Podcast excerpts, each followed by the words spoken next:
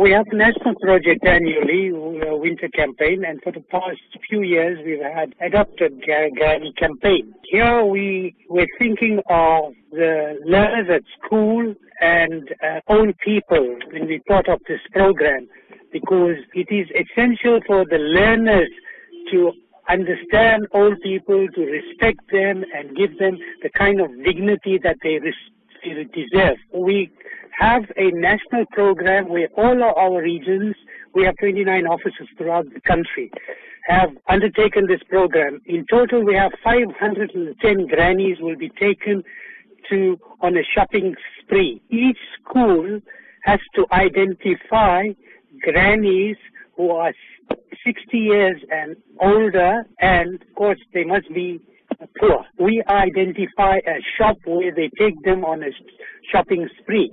The school will each each granny will have two learners helping them how to select the clothing and other things. So we allocate a thousand rand per granny to do the shopping. Some of them over the years mentioned that, look, it's the first time someone has given us so much of money to shop. Um, the campaign not only aims to satisfy the material needs of the elderly, but it also seeks to extend a hand of compassion and love to them.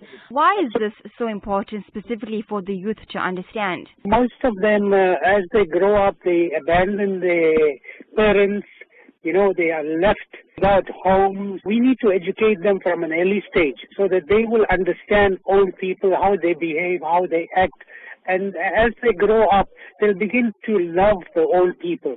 That is what we need to educate in uh, young, in the youth today. We also have a similar program, uh, elderly abuse. Annually we have where we get so many people being abused. We have a abuse march as well.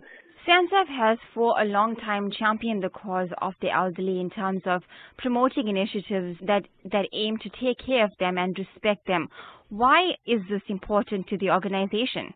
Uh, it is important because uh, these elderly people are part of our community. They have no one to look after them. So when they are homeless, we try and place them at Chafta homes and other places. On a monthly basis, we send hampers to all the old people.